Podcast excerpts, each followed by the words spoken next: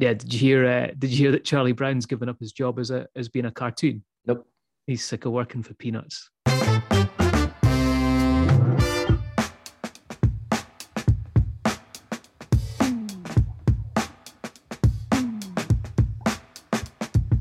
Have you ever wanted to kick through a set of saloon doors, sit at a thick, dark wooden bar with your dog at your side, and as your assets a stool, a beady eyed bartender, mean looking bartender, sends a beautiful shot your way of bourbon, of course, along the 10 metre bar, only to end up perfectly in your grasp without spilling a single drop. Mitch, I think about this quite a lot. And as a man who's lived in America, the US of A, this must have happened a couple of times, no? Mate, every day. You know, it was like when I walked in there with my spurs on and you know my cowboy boots and everything. Yeah, absolutely, man, absolutely. What did you think I did over there, by the way? That's a very good question. I'm not sure. You've never actually explained it properly, to be fair. Yeah, to be fair, I can't tell you that much. I'd have to kill you. But yes, Yeah. people, welcome. Here it is, another episode, and this week we go stateside to talk about American whiskey.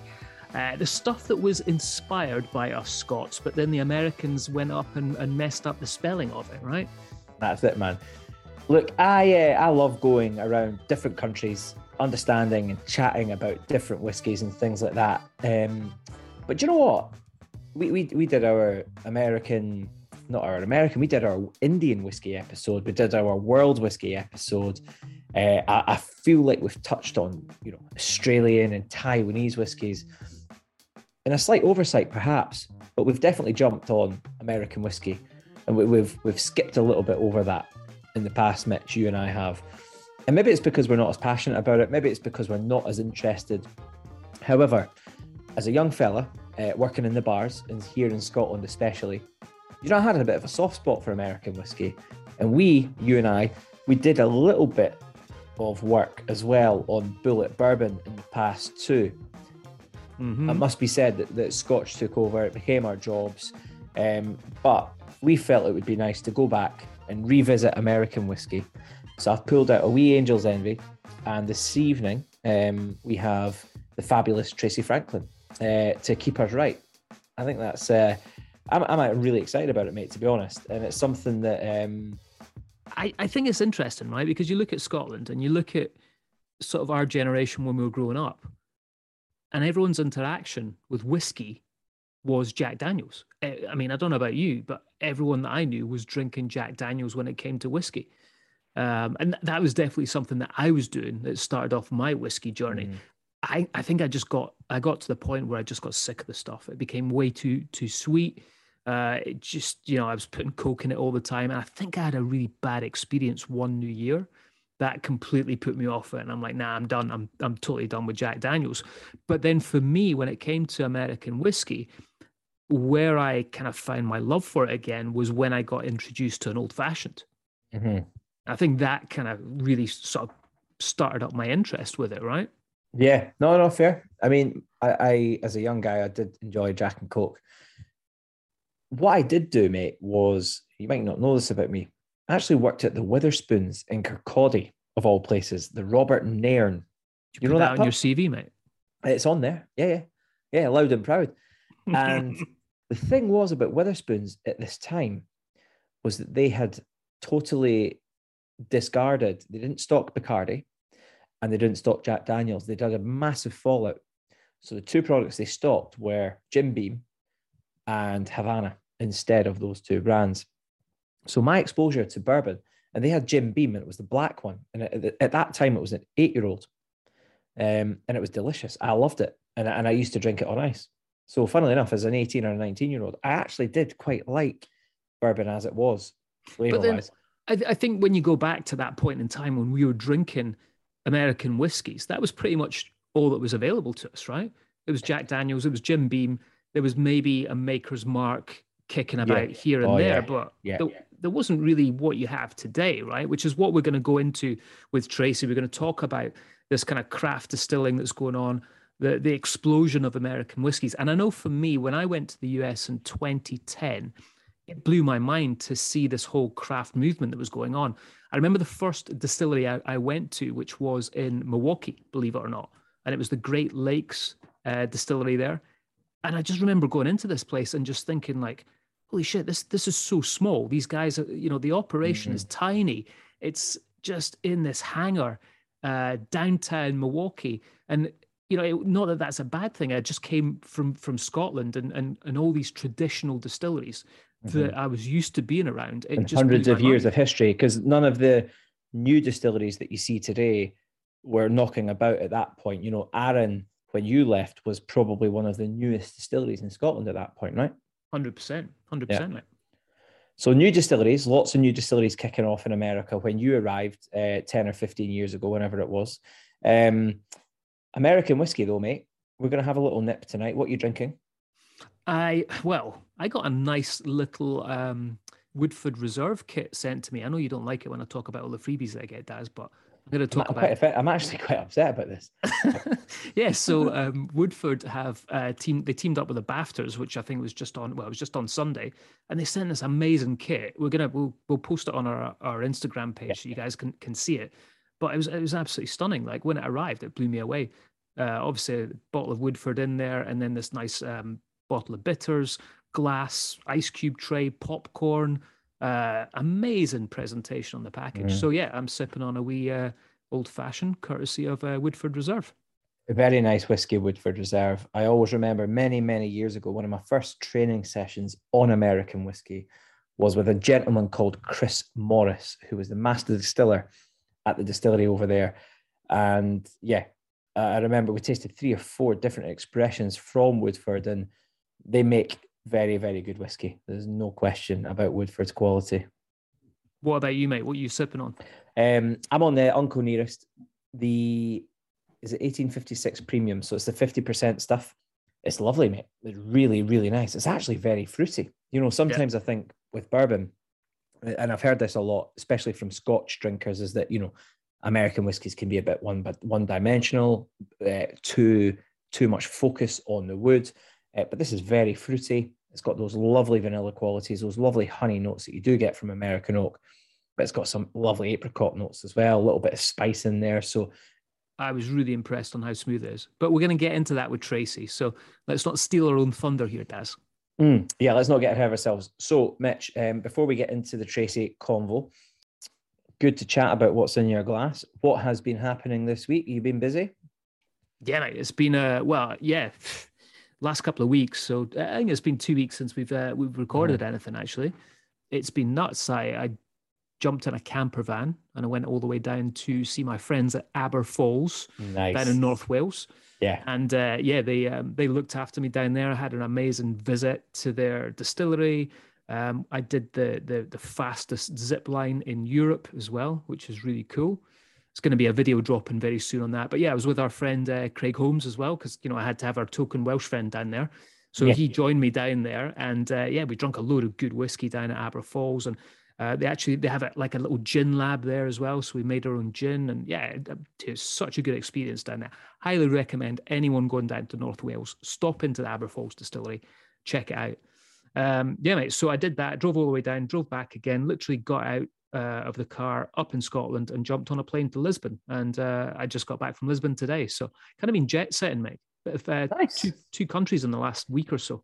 Yeah, mate. I went up to Cupar a couple of weekends ago for the Fife Whiskey Festival. Oh yeah, how's was, that? Mate, it was good, really good. Bumped into a couple of your pals. You did. I did, yeah, yeah. And they were telling me all about Sorry the about that. that you've been ploughing them full with. So um, it was no, it was really good, mate. I think the guys did a, a brilliant job, and congratulations to them, you know, for putting on something that, uh, yeah, uh, it, it, did go ahead. I think two years ago, just as lockdown came in, I think their last festival was mid February, uh, 2019, is it? Uh, and and this is their first event since. So yeah, they did a, a, really really nice job, and it was good to see people again. You know, I, I did go to the Glasgow Whiskey Festival not not so long ago prior to that, uh, but it was it was really really good. First time I've been at the Fife Whiskey Festival, uh, and as a Fifer, of course, uh, it's essential that you and I make it along there at some point together, Absolutely. perhaps, and maybe maybe next year we go along and uh, blast a wee blast a wee episode out. So so two questions for you about it. Hmm. Firstly, mm. how did the fable go down? And Mhm. secondly, how did your uh, your newfound stardom as being a podcaster go down?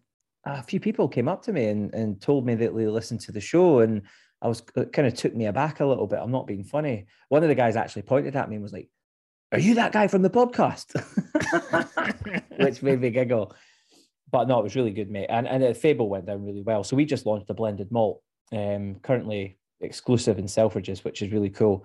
And and that's gone down really, really well. But I was rubbing shoulders, Mitch, um, with a couple of TikTokers recently. Oh, really? Um, mhm. the tiki um, talkers. A lady, the uh, tiki talkers. a lovely lady um, called Devry Bryn, who is a, uh, who's become a friend of mine, is is a TikToker, and um, she introduced me to one of her friends, Skyler Samuels, who's like an actress. Um, so I did a couple of tastings, two separate ones, one for Devry and one for Skyler, uh, over the last couple of weeks as well, which has been quite fun. Um, and maybe a maybe a, a lifestyle that you're more accustomed to, having lived in uh, California in the past. Um, but it was it was loads of fun, and the guys really enjoyed the whiskies and stuff, which was super cool. So, yeah, bit of whiskey shows, a little bit of tasting here and there. Um, and I went to London actually. I went down to Black Rock. Uh, I, I went down to see Ryan Chetty's new bar, uh, Bar Termini, and places like that down in London over the last week. Oh, it's class, mate. Really good. Eh? I mean, I love London for those whiskey venues. Did I see that you're with our friend Baz, aka Firstborn, as well? I was with the firstborn. I was. Mhm. So if anyone knows Barry Wilson, then you'll know he's a bit of a hairy guy. So hence the reason we call him Firstborn. What's been happening in the world of whiskey since we last caught up? Absolutely nothing, mate. And you know why? it's because it's because we've been so busy. People Yeah. are like, well, there's no point in putting out any news because you know they might not do a podcast on it. That's been a bit quiet, hasn't it? It's been super quiet. I mean, I think the only thing that, that it's not even really whiskey news, but it's something that I want to pick up with you on because I know this is probably close to your heart. Is the discovery of the the Shackleton Endurance boat, which was unbelievable to see. Yeah. Did you see the video footage? Yeah, incredible. Yeah. I mean, do you know what the thing is? Um, so I, I obviously worked for Whyte Mackay for five years or just over five years. And um, Richard Paterson was really, really close to this project. So They wait, a wait, l- Daz, Daz, just just rewind a little bit because if Mhm. people are listening they don't know about the Shackleton whiskey, Yeah. you'll have lost them here. So Okay. rewind and tell everyone about the, the discovery of that. Okay. So many, many years ago, um, nah, in the, in the early 1900s, um, 1909, uh, 1910, the Nimrod expedition had gone out to the Antarctic uh, and come back. And those guys had ordered 25 cases of Mackinlay's rare old Highland whiskey. And, and that whiskey was bought by Shackleton himself to bolster the spirits of the sailors on that particular ship.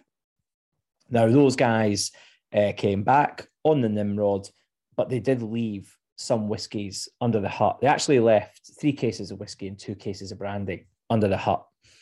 Uh, the endurance expedition was was about you know four, five, six years after that, and the endurance expedition, of course, was the ill-fated expedition in which Shackleton was pretty much immortalized. You know, through his leadership, through his ability to sort of I guess, face adversity uh, and, and deal with it in a pretty admirable way. You know, uh, leaving the ship, leaving the sailors, going away, and then coming back to rescue them all.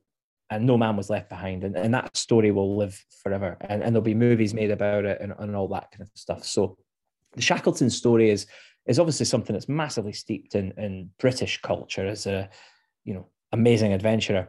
So under the abandoned hut, Antarctic expeditionists um, had had basically discovered these bottles um, and carefully brought them out from where they were, and over a period of weeks and months, managed to sort of thaw them out very very carefully, and after that, because Whyte and Mackay were the owners of the Mackinlay's brand, after that they'd given a couple of samples to Richard Paterson to explore, to look at, to understand exactly what was going on so that he could tell the story of, of what these whiskies actually were.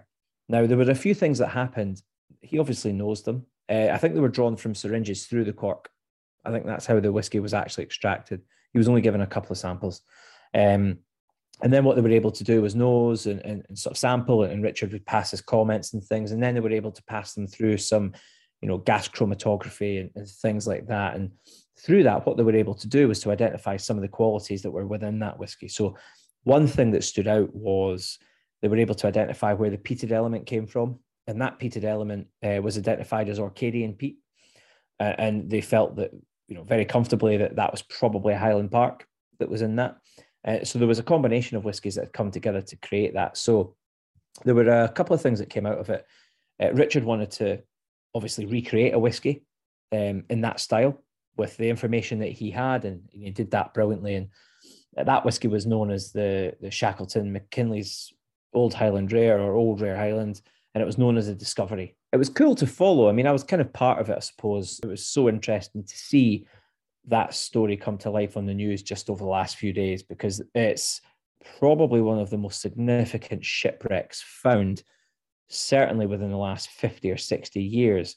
What was quite surprised at was the condition of the boat. It looks amazing. It like, looks immaculate. I mean, yeah. it looks like it, it sank a week ago, you know, yeah. and, and what we're talking over 130 years ago, I think it was, yeah. about there. Yeah, 1914, 1915 was the expedition. So yeah, yeah. I mean, uh, you know, I, I looked at it. If, if if you're you're listening to this and you, you haven't seen this yet, just Google Shackleton Endurance uh, shipwreck and you'll see the footage. It will come up straight away. It's it's insane. What I'm interested to know, based on the fact that the whiskies that they found under the hut after the Nimrod expedition, I'd be curious to know what whiskies are left on the boat. Right. Because there must be a few cases of some good stuff on there, right? Anyway, we're completely off subject here. It's meant to be about yeah. American whiskey. We've been chatting about the Antarctic and Shackleton. Um, so let's get back into this because Tracy is going to get us right into American whiskey. At the yeah. end of the day, we're two Scottish guys. Um, and for us talking about American whiskey, we didn't feel that made sense. So we wanted to bring someone in who's really kind of living it and breathing it. Uh, so we brought in my good friend Tracy Franklin, who I caught up with a few weeks ago to chat about all things American whiskey and talk about her new job as a distiller. All right, Tracy, welcome to the show. Thank you so much for your time. Thank you so much for being on here. Thank you. I'm absolutely honored to be on. I've been listening to the show and just been thinking, when is Mitch going to talk to me?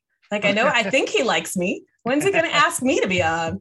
I know it's been way too long, but I mean, the cool thing about this is we get to hang out and you get to be on the show. So it's, it's a double bonus for me. So anyone who's listening who hasn't met Tracy before or doesn't know who she is, Tracy, I'm going to give you a quick intro and you can correct me on all the mistakes here. But Tracy's history goes back to uh, being an actress. She was on Broadway, she worked for Disney, did some crazy stuff. Uh, along the way, bartending came into it, and that's where I think you kind of found your passion for, for booze and kind of alcohol. Following on from that, you start up your own whiskey company uh, with our good friend uh, Jennifer Wren. Uh, and then from there, you dabbled a little bit in rum. And then I came along and swooped you up for Glenfiddich, and you became a Glenfiddich ambassador. And we worked together for, I think it was maybe four amazing years. Three, almost together. four years, yeah. And now you're doing something absolutely incredible uh, training to be a distiller, which is yes. unbelievable over in the US. So you're making this stuff every single day. Yeah, so I mean, right now I am doing a lot of studying and making this stuff twice a week. How about that? so I am the first apprentice in the Nearest and Jack Advancement Initiative. It's a three-pronged program created by Uncle Nearest and Jack Daniels to increase diversity in the whiskey industry. So they are creating a school of distillation at a junior college. They are working on a business incubation program. They actually use Du Nord Distilleries out of uh, Minneapolis. And the third prong is the Leadership Acceleration Program. So I'm in that. They basically are finding people who are already in the whiskey industry, people of color who are looking to move up to a higher position.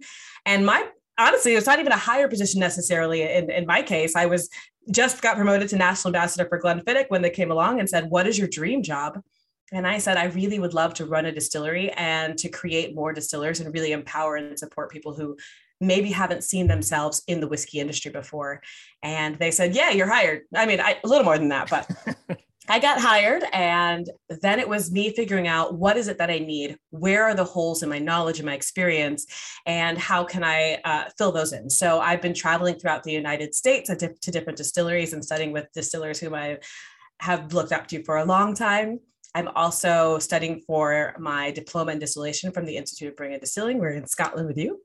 And I've done my WSET, like forklift training, HACCP, like whatever I can do to ensure that I am getting as much knowledge as possible. And I'm currently going twice a week to Baltimore to Bar- Baltimore Spirit Company to work with them on their amazing array of spirits, actually, which is why I chose them because not only are we doing whiskey, but we've got gins and amaros and liqueurs and things. So I'm getting a, a more broad sort of perspective on distillation. I mean, it sounds so intense. Did you ever imagine when you got into to spirits and drinks, you'd ever get to to do what you're doing right now? Not in this way, but actually, when I was first getting into spirits, when I first moved to Florida, I started distilling then. I worked with Dave Pickerell for a little bit up at Whistlepig when he first opened up that distillery, but I was working with a Florida distilling company and they were doing vodka at the time and had wanted to bring in whiskey. So we were exploring what that would look like uh, before I got snatched up by Glenfiddich. So it was one of those things where I had a path that I, and I didn't know which way to go, but I really thought, I love scotch. I still love scotch but I love single malt. How about that? I love that's what we're gonna we're gonna talk about that too. And I wanted to be able to work for a company that I didn't think had seen a representative like me before, and not just because I'm a person of color, but because I'm a big nerd who um, really wants to make things accessible. I can vouch for the big nerd part of it. That's for big sure. Big nerd. All right, so I want to get into to to what you're doing talking about Uncle Nearest in just a second. You've kindly sent me a couple of samples, and, and Daz has got them as well. You know, yeah. we started up. Daz and I started off the show just talking about our our experiences within American whiskey. And one of the things that, that we talk about is we're two Scottish guys, right? I've got a little bit of a relationship with American whiskey after being there for 10 years. But I imagine a lot of people listening here will will be tuning in a lot of the time because they've got an interest in Scotch whiskey and, and maybe not know that much about American whiskey. So let's let's just rewind a little bit and talk a bit about you know the history of of American whiskey, which has for me a little bit of a, a tie-in with, with Scotland because you talk about the the clearances that happened in Scotland and, and at that point a lot of Scots moved over to the US and took their knowledge of distilling with them right over there. I mean, you look Absolutely. at I think one of the best examples for me is is Maker's Mark, which I've been to a few times now. And they still, you know, they they drop the E, they spell it the right way, as opposed to you guys fucking it all up. it wasn't us, it was the Irish did it. It was the Irish, yeah. Let's, not, get, let's not get into that. no, but so I mean, let's let's talk about it from your perspective, like distilling it down, pun intended, with regards to to American history, uh, whis- sorry, whiskey history. Let's talk about that. American whiskey history. Abs- the, absolutely, like you said, the Scots Irish were very involved in our history, and even before that, were the English who came over as pilgrims and brought barley and beer and that sort of practice. Unfortunately, barley didn't grow super well here. So in the mid 1600s, New England rum was actually what was really, really popular in the United States. In the mid 1700s, though, the we got taxed on sugar from the from England, and so Americans were like, "No, we're not going to do that," um, and so they started producing rye whiskey. Now we got that rye because of German immigrants who brought rye in from Germany the rye did very, very well and spread all throughout the East Coast. And it's how we got the term Monongahela rye. So that was really well known in Pennsylvania, but was also in Maryland. Now, the Scots Irish came in 1715s to 1800s and they moved into West Pennsylvania, West Virginia, some of the Carolinas, and they were moving out that way. Now they moved all the way into areas like Can- uh, like Kentucky and Tennessee, and created in like 1783. Evan Williams was out there. 1789, Elijah Craig, and in 1795, Jacob Beam. So some of these really iconic kind of stalwart names within the whiskey industry were already moving over there and in place in the late 1700s in 1775 to 1783 was the Revolutionary War. And after the Revolutionary War, we had no money. So George Washington, who was a distiller at the time, took the advice of Alexander Hamilton to tax spirits, not just whiskey, but all spirits. However, people got really, really upset. They had not been taxed on their, their spirits before, and they started, uh, then they refused to pay. So they started sending the excisemen into these cities to collect money. The excisemen were tarred and feathered, their homes were burnt down, and there was a plan for 5,000 men to go to the capital and burn it down. So Washington put a stop to that and he sent 13,000 troops to end the rebellion. And this was became known as the Whiskey Rebellion. Now, this Whiskey Rebellion created a big move for people to go southwest, continue to going that way. And also, it really created the culture of illegal distillation because now people didn't want to pay taxes. So they simply were hiding the, the whiskey that they were making. Now, as people moved west, they were able to find cheap labor in slave labor um, and access to waterways. So bourbon really, or whiskey, really started taking off because they also were finding a grain out there that was plentiful and had high starch content. So made really, really wonderful whiskeys, and that was corn. Now, the whiskey was very inconsistent and dangerous, and a Scotsman came to save the day. So, James C. Crow in 1823 um, was a scientist from Scotland, and he came and started working in the, the bourbon and whiskey industry. And he implemented cleaning practices, checks for pH and sugar levels. But most importantly, he was able to explain why sour mash process worked. It was already being used but we didn't actually know they didn't know why it was working. So what sour mash is it's very unique to the united states.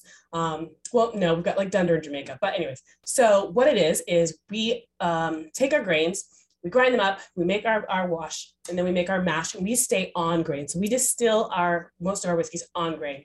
So we will take our spent mash which is those grains that have fallen off that have no alcohol in them and we will take that drain it and we will take the water from that and we will put that into the new wash for our next batch of whiskey. That will help lower the pH, helps keep consistent flavor, helps save energy on heating, and also saves on water. So that's something that we use in most distilleries today. And that was really standardized in 1823 and became a standard of quality, which we still see on labels today. In 1840, bourbon was finally written on a label so that it became kind of, you know, more legal. Um, and whether or not it's from bourbon comes from Bourbon, the county, or Bourbon Street, New Orleans, is something that is still something we, we all talk about. But more than likely, it's probably the street or some people who are from Bourbon Street, but who knows? So Civil War, 1861, 1865, we had a big whiskey shortage. So then after that, as people were starting to build up distilleries, we had a lot of shady characters who were creating a dis, taking distillate and putting really gross things in it to make a dark looking spirit that was um, harsh and so George Garvin in 1870 created the first uh, whiskey to sell in bottles only. That was Old Forester, only available in bottles. The first bourbon to be sold in bottle only. And in 1897, Colonel Enos Taylor pushed forward the bottled in bond regulations. We can talk about regulations later. Um, around the same time, right around the 1900s, the temperance movement was rumbling and rumbling away. So this was happening all over the world. But in 1920, we went on a national prohibition, no more alcohol. Only six distilleries were granted medical license to and continue to distill but most distilleries closed and smuggling became an incredibly violent and profitable industry. After repeal in 1933, whiskey slowly began to grow into a global industry. And in 1964, we had the Senate pass legislation to make bourbon a distinct product of the United States. Then in 2007, we made September National Bourbon Month, and a senator added the term America's Native Spirit. So that's pretty much an overview of American whiskey history, but should we talk a little bit more about regulations? Absolutely, yeah. In the United States, the first consumer uh, safety regulation was actually for alcohol. Um, we had an issue with uh, people refining their whiskey, right? So they were called rectifiers, who would take a neutral grain spirit, so a spirit that has been distilled to a very high proof, doesn't have much flavor to it. They would find these these neutral, they would take these neutral grain spirits and add things like tobacco, leather, weird chemicals. They would just make this thing that was called whiskey. And these were, act- and it actually was starting to put people out of business. It was a really big deal.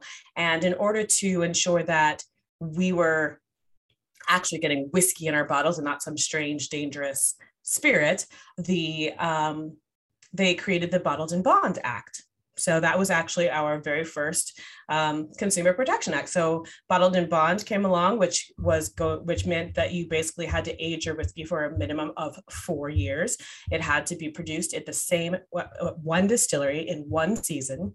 It had to be a hundred proof, and basically in bond also meant that there was going to be a tax guy who was making sure everything stayed inside that warehouse. Was government controlled to ensure that nothing was adulterated. So that was in 1897. So that was really the first time that we decided, okay, we're going going to control the spirits. We're going to make sure that they're clean. We're going to make sure that they are no longer um, doctored by these rectifiers. So 1897, we did that, but it wasn't until 1864 that we actually came along with the bourbon uh, r- rules and regulations. Before that, we had our straight whiskey regulations, was the 1900s with the Food Act, and that was basically saying, so you guys in Scotland, your whiskey has to be a minimum of three years old. Here in the United States, it's two to be a straight whiskey. Now, the, where that gets kind of confusing is that bourbon has no age regulation. So bourbon could be a minute as long as it's run over a new charred oak. It's bourbon, right? Um, so we use straight whiskey. So I often I always tell people when they're looking at their bottles to look for straight to ensure that they are getting no, nothing that's adulterated. So again, you cannot add any colors or things flavors to a straight whiskey.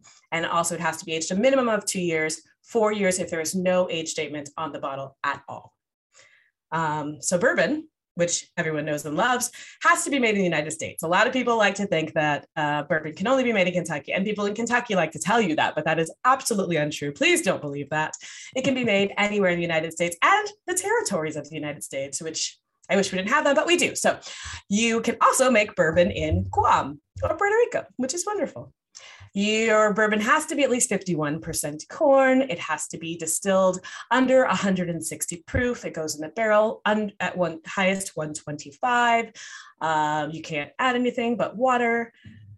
And I think it's interesting as well because now you don't just have bourbons over there. I mean, you, ryes are big. You've got that nice spicy note coming from the ryes that are getting really really popular and then single malts are going through the roof as well mm, so that's been exactly. So that's why i um, kind of uh, caught myself earlier and said i love scotch it's actually malt as a grain i think that it just i find it very exciting so when we also talk about straight whiskeys you don't have to just have a straight bourbon right it could be a straight rye it could be a straight wheat it could be that just means that it's at least 51% of that particular grain but then also you've got all of those safety components of knowing that there was no no additional flavorings added to that that it's aged for a certain amount of time so um, that's really where that plays um, into our categories. And I think it's interesting as well that you guys still use brand new casks. You yeah, know, so that was want to know that so that came about in 1938 that was actually the lumber industry did some lobbying to get that added. So prior to 1938 it did not have to be new charred oak but a lot of, of corporations or a lot of uh, whiskey makers did use new charred oak but it actually became legislation because of the lobbying of the lumber industry which yeah, it's all about the money. However, and it hasn't been changed. Yeah, so which, that's which is a good thing for us in Scotland because you know it is 90% of our casks over here come from you guys. Yes. Um, and that you know that that one bit of legislation, I think, changed Scotch whiskey in such a big way. And you know, possibly was one of the reasons why it's so big as big as it is now because suddenly we had this influx of these amazing casks. And i'm a huge ex bourbon fan when it comes to scotch whiskey. That's that's what i go for. That's my jam the whole time. Um, so I, am so glad that it changed. But you know I, have heard rumors recently that that legislation is gonna gonna change and you will be able to use secondhand casks. Is any truth in that I know that that is something that has been discussed. Again, that's more, it's because of environmental issues, right? We are going through oak and so, so and, and the whiskey industry in the United States is expanding uh, hand over fist. Like we are, it is literally out of control how, how quickly the whiskey industry is growing here. And that use of new charred oak is causing some issues. We are constantly replanting and everyone that I talk to that is in uh, that is a cooperage or, or somehow involved in the barrel production says that we're we're okay. Um, we are in trouble kind of at this current point just because due to COVID, there wasn't as much, um, they weren't able to harvest as many trees, things weren't seasoning. So we are in a little bit of a, a barrel shortage right now which if you are a craft distiller who doesn't buy you know millions of barrels every year or even hundreds of thousands of barrels every year you are having a much harder time getting your hands on new charred oak because we just don't have it but that is not due to supply of trees that's actually just due to labor and i think that that will be settling out in the next couple of years but it is something that i think we're going to have to think of if we are able to use that secondhand oak it is going to affect you in scotland dramatically but it will also be much better for the earth so yeah uh. absolutely yeah, yeah. No, I, I, do I kind of selfishly, I hope it doesn't come into effect for Scotland, but Understand. for the Earth, I, I hope it does 100%. Let's chat. You meant you just you touched there a little bit on craft distilling. That's one of the things I want to talk about with you. I mean, the rise of craft distilling in the US has been monumental. I it, I think it it started when I moved over there, which was 2010. Um, but I, I, was looking at some stats the other day. I think you've got over 2,000 craft distilleries yep. there now. I think it's almost 2,400 now. Yeah. That's insane. Um, so we, it is, it's, it's an incredible amount. And I think it's, it's just following the same path that it went with craft beer. Uh, it's very, very similar in that you're going to have this great expansion of distilleries. And we've already seen it come down a little bit um, and then re expand. So, what I think happened is people that now have the knowledge, the people that started in 2010, people like Leopold Brothers, like New York Distilling, people that have been around for more than a decade, they're sharing the knowledge and the gains and, and what they've learned as smaller distilleries. They're really sending that forward. And I think that we are having a much better uh, first batch of, of whiskeys and distillates from some of these younger craft distilleries.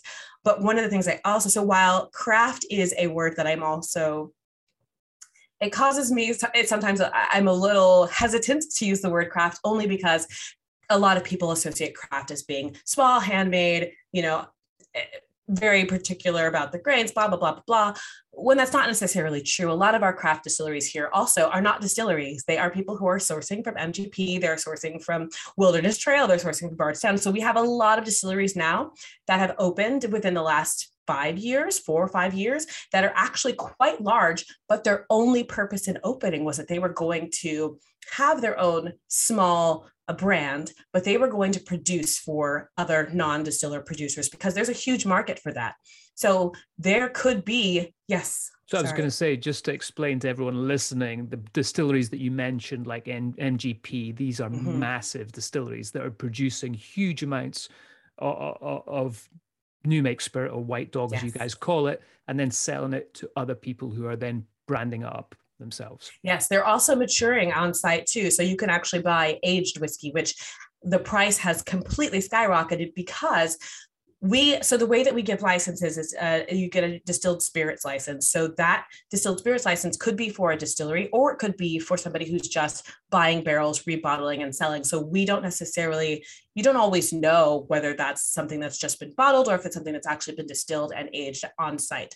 One of the, so right now with this growth in this distilleries and people wanting to have their own brand they are all trying to buy aged whiskey so it's become much harder much more expensive and so i know that with uncle nearest we were able to source some really beautiful whiskey so the 1856 the premium that you have is whiskeys that are you know 7 to, to 16 years old blended in there and then the the small batch is five to nine years old, but these are still well aged whiskeys that are blended together in those batches. Whereas now I think it's a little bit more difficult for people to get their hands on that if they haven't already been uh, working with some of these distilleries. But they're going to be online soon because we've got millions and millions of gallons coming out of these distilleries. We've got over 7.3 million, I believe, coming out of Bardstown uh, bourbon right now. Wow, that's crazy. Yeah. So you just mentioned Uncle Nearest, and that's that's a nice segue, Tracy. It's almost like you've yeah. you've read my notes on this interview. You know what I mean? So I want to talk about this brand because I know it's something close to your heart. being someone of color within the whiskey industry, this has got a great backstory. So let, let's talk about the, the history of this brand. Yes, so everyone is very aware of Jack Daniels. They are the number one best-selling American whiskey in the United States. So they are the biggest. And Jack Daniels was uh, from Lynchburg, Tennessee, and he actually was Jasper um, when he was young. He was one of nine children, and his mother passed soon, soon after he was born, and his father was having trouble taking care of the family. So Jasper went to work for Dan Call at the Dan Call farm, which wasn't far from his home when he was about eight, nine years old. He was working as a farmhand, but up the hill, there was a still that was always steaming away, making whiskey. And he kept bothering Dan and asking if he could learn to make whiskey as well. So Dan took him up to the still and introduced him to Nearest Green. Nearest Green was making whiskey. He was known as one of the best whiskey makers in the county and the area. People really, really loved the whiskey from the Dan Call farm. And uh, Nearest Green taught Jack Daniels how to distill. And so Uh, the Civil War came. Dan Call actually went off to war. He sold the stills to Jasper, who changed his name to Jack Daniels, created this whiskey industry, created this whiskey company, and hired Nearest Green as his first master distiller. So this enslaved man um, became once free the first master distiller for the Jack Daniels distillery and it's something it's a history that simply got lost uh, i guess around the 60s 70s it was something that had in the in lynchburg tennessee many people knew the families lived together. So the nearest green family has actually been uh, has worked at the jack daniels distillery from the moment it opened till today. There has always been an ancestor that works at that distillery. It's an amazing story and you say it got lost right? But did it really get lost? Well I mean, that's let's, let's, not pull any punches here. I know what it's like in the us i know what yes, goes on yes, over there. and yes. a lot of black history doesn't get lost it gets swept under the carpet let's face it. It's erased it is it is it is the intention is often to erase it because on the other side so where there is success often on the other side people believe there is loss from another race where i think there is plenty. We are able to celebrate the success of all races within the united states but but we also have to understand that the success that was achieved by a lot of people of color was through dire tremendous trauma and we cannot just ignore that as well. Mm-hmm. And I think people don't want to talk about the trauma and only want to celebrate the good things. And we've got to really have that balance because the goodness is that much sweeter because of all that was done, all of the trials and tribulations that it took to get through to achieve. But you're right; it, it is usually a conscious decision, and we know that this this information was lost. It happened when there was some changes in ownership is what we've heard. Um, but I'm not exactly sure. So also I don't want to speak on on that. But we do know that that people in Lynchburg, people who were connected with the company, a lot of the relations knew this story. This was a story that was passed. So it's a story that was told like my father-in-law, who is from Tennessee, from Nashville, he'd always heard that. He had always heard that a black man taught Jack Daniels to distill. Like he just, he's like, we just heard it. It wasn't something that they knew. It wasn't something that was in the paper. It was just something that the culture had kind of kept because they were from Tennessee and they were proud of this. And so when this story was actually discovered by Fawn Weaver, well, it was discovered by Clay Risen, who they found a picture and in the picture jack daniels is sitting and he's actually and but center of the picture is a man of color a black man and so the Clays basically reached out, tried to figure out what the story was, and they found out that this uh, that a black man had taught Jack Daniels how to distill. That this man next to him was his son, who actually went with him when he moved the distillery down to the Cave Spring Hollows. And uh, that really inspired Fawn, who read this article. She dug a little bit deeper and really started to understand and flesh out this story. And the reason she was able to do that was because Jack Daniels wrote about it, that Jack Daniels talked about him. He like the name was was actually mentioned in numerous places. Uh, so Jack Daniels wasn't trying to ignore or or erase the um, all of the contributions that were made by Nearest Green. He actually recognized them, and Nearest Green and his family were some of the wealthiest in Lynchburg, Tennessee at the time. So it's it's just a strange thing how culture shifts how we perceive who should be where and and so it's very different today but we are able to look back and say this person this Nearest Green was a black man an enslaved man who was distilling whiskey. There are very few names that we actually have there were many, many enslaved men and women who were making whiskey, who were slaving and were sweating over those mash tuns, who were you know moving those barrels. Like, it was a lot. It's, it's an arduous task, especially back then when we didn't have as much of the um, the auto- automation that we have now. It was a difficult task to make whiskey, and we know that Tennessee and uh, and Ohio and Kansas and um, uh, Kentucky had a lot of slave ownership, so that they would have been using slaves to assist them that, to, to make this whiskey and to take on those hard tasks. So those names are lost, but we do have sometimes just like certain slaves will be have been paid or there have been requests for somebody and we don't know why this particular like john the slave was paid 500 for what we paid 500 for him whereas the going rate was 100 but we know that that person more than likely had more technical knowledge about how to distill and would have been their master distiller.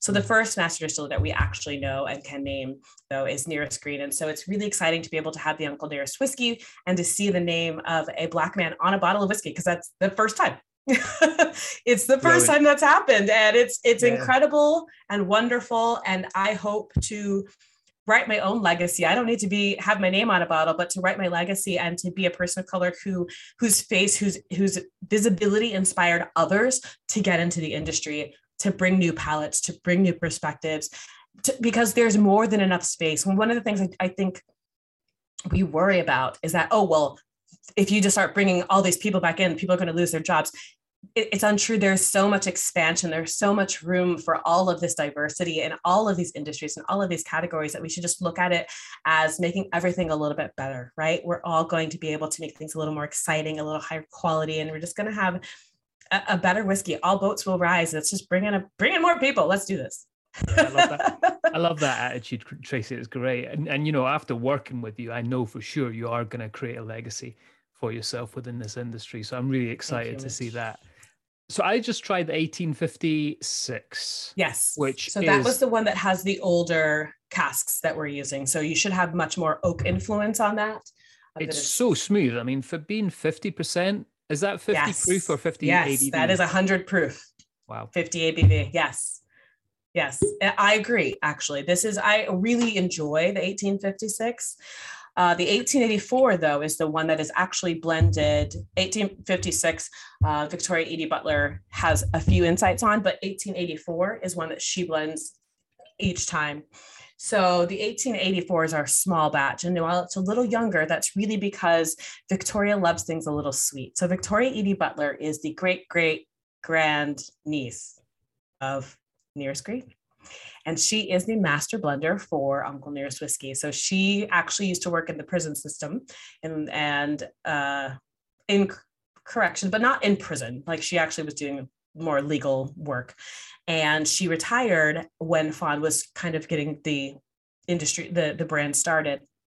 And Fawn asked if she would like to come together to create the first blend of 1884. The thought was she was going to have each family member blend each batch. So she comes in, she blends it. They start sending out this first batch to a walk to different to competitions, and she keeps winning gold. She's winning awards all over with this 1884 batch. And what one of the key things why I can always pick out her 1884 over the 1856 is these caramel notes. She loves. She has a bit of a sweet tooth, so the caramels, those vanillas, are really toffee kind of wrapping around more fruit versus the 1856 which has more of that coconut, the baking spices, a little bit deeper, richer um, mm. palate for me.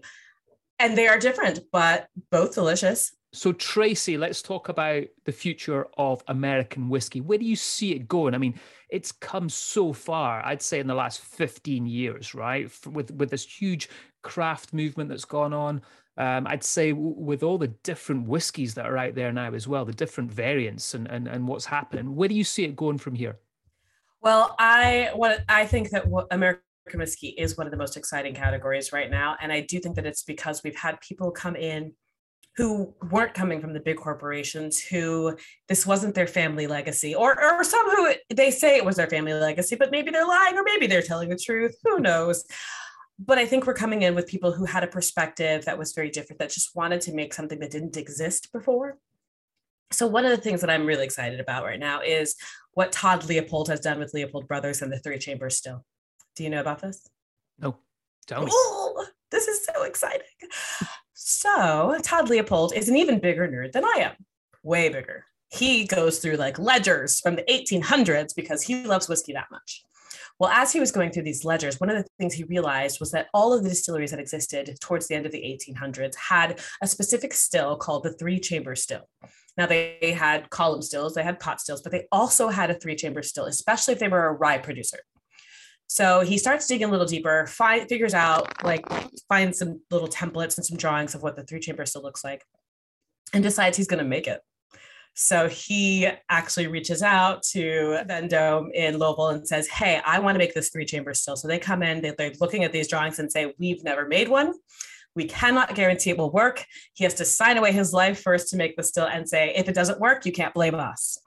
Ah! So he, they make this still and it works. So if, if you any of you know, he's actually released the three chamber still rye whiskey. They're using a Abruzzi rye, which is a very, very high oils, very volatile, very aromatic rye. which he actually had grown up from seed because he also saw that this was a specific type of rye that was used at that time, but wasn't plentiful in rye whiskey today. So he had that grown up. That took almost, that alone took almost five to 10 years. Had the still made, which is again happening at the same time. And finally gets to the point where the still's ready, rye is ready. And the way it works is you have your mash at the top and underneath it are these three basically chambers. So not a not a tray. It's not like a column still. It's basically like an actual bucket or pot stacked on top of each other. So you fill up your warmer. The other three are basically cooking underneath as every 20 minutes you empty so you'll empty from the bottom that'll go out that's your spent wash close the valve you open the valve on your next so your second tray your next your next chamber that will empty down into the bottom, close the valve, go to the next to the next, right? So then your warm mash will fall into that third. One, two, three are full. Turn that steam back on. And what's happening is the pressure is building. There is an intense amount of heat. And as the uh, bottom chamber gets all of that heat, all of that vapor, most of the alcohols have already evaporated. So, really, what you're doing is volatilizing oils and flavors that don't usually volatilize because they're not under pressure. They don't have this very, very high heat. So we're able to volatilize a lot of these oils and fusels that are adding this incredible element of flavor and creating this incredibly rich rye that's not existed in almost 100 years. It's a lot. It trust it is very, very floral. It is very perfumy. It's grass. It's, it's an incredible expression of rye. That is a lot on its own. But what they did back then was mixed it with a lower uh, aromatic, a, a much lower texture column still rye. So George Dickel happens to be experimenting with column still rye. Nicole Austin is trying to create a delicious rye. And Todd calls and says, Hey, do you know anyone making a light rye that I can mix this three chamber with? And so they've come up and actually have a collaboration with George Dickel and Leopold Brothers that's creating this amazing combination of rye that I think is one of the most exciting things I've tasted in a long time. Cool. Talking about the, the, the distillation side of things in the US. What about wood? What are you guys up to? I mean, we chatted briefly about this law may change, right? Which would be, yes. be a huge factor. I mean, you can uh, imagine being able to put uh, any kind of American whiskey into a seasoned cask straight off the bat. I mean, that could be massive, right? Well, actually, so you can. So there are certain whiskeys, so corn whiskey, and even if you were just to say whiskey. So you could use uncharred. It's just that again, like I tell people look for straight. So that would yeah. so that you can't put straight on your label if it's not new charred oak. So most people want that to ensure that quality element. But if you're making a corn whiskey and then the big fight is with American single malts, right? So they are to put you know straight on their on their label they have to use this new oak but we know that malt really expresses beautifully in a used cask so we have some distilleries that are making a single malt that is in those used casks that's fantastic but we have some using new oak and in Westland, not only are they using new oak, so Westland is in Seattle, they are using local oak. So using uh, the Oregon oak, which is incredible. We've got people that are bringing in Mizunara. I've got people that are um, using Canadian oak. So really, that exploration of types of oak is also happening. But I think the the finishing of oak is uh, finishing in different casks is also happening, and I think it would be exciting to see what happens if we're using reusing oak. So uh, um, Michter's, their American whiskey is done in a used cask, and it's beautiful. It's a beautiful expression because you're really getting all of those beautiful uh, the, the corn notes have kind of become creamy and buttery, and you're not overwhelming that with the oak spice. And I really enjoy that whiskey. And I think that we're going to have even more expressions coming out once we have that law change that are going to really alter what we think of as the base or the innate profile of American whiskey, which tends to be all from oak flavored components, right? Like we always think about what's coming, like it's all the, the lactones, the coconut, the vanillas, the cinnamons, the baking spice that is what we think of when we think of American whiskey. The grain isn't able to shine quite as much because of the, the new oak. So it would be exciting. All right, Tracy. Well, thank you so much for your time and your little insight into American whiskey. It's absolutely fascinating. It's, it's great to see how much knowledge you now, I mean, you had it already with regards to American whiskey, but I mean, unbelievable now how much you, you, you have and great to see you flourish in this new role.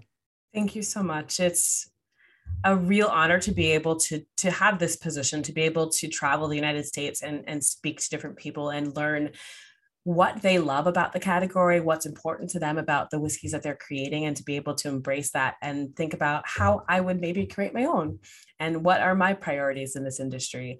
And I see a few Scotch whiskies still lurking behind there in your collection. So I'm assuming you're still a fan. You're going to come over and visit, and hopefully soon, so we can have a have a few drams together.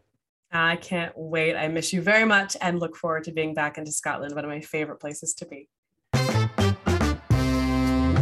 Yeah, really cool to chat to to Tracy. Very proud of her actually for what she's doing. Um, you know, it's to to see her doing that and be the first person of color to get that position of, of what she's doing within there. It's it's amazing to see. Yeah, it's cool, man. I mean, I, I know a couple of people over there in, in, the states who work in American whiskey, and um, it's such a big category, you know, and with so much to say. Uh, it's brilliant when you've got people like her that can communicate that story brilliantly, you know. And if she's smashing down barriers at the same time, then happy days. Well, it was great to catch up. Super cool to be chatting all things American whiskey. I think we should revisit this one. I, I, think we should go back, especially now that you're starting to get some freebies from these distilleries that I'm not. Um, your your Woodford reserves and such like. Um, and also, look, if anyone's listening and who wants to hear a little bit more about American whiskey, look, we can certainly schedule in a few more guests and things to dash into mash bills and char levels and you know all that wonderful stuff. And you know, I'm I'm sure we can bump into a few people who really, really do know their things, you know, as well as Mitch knows his arse from his elbow. Thanks, mate. wow. Right, mate.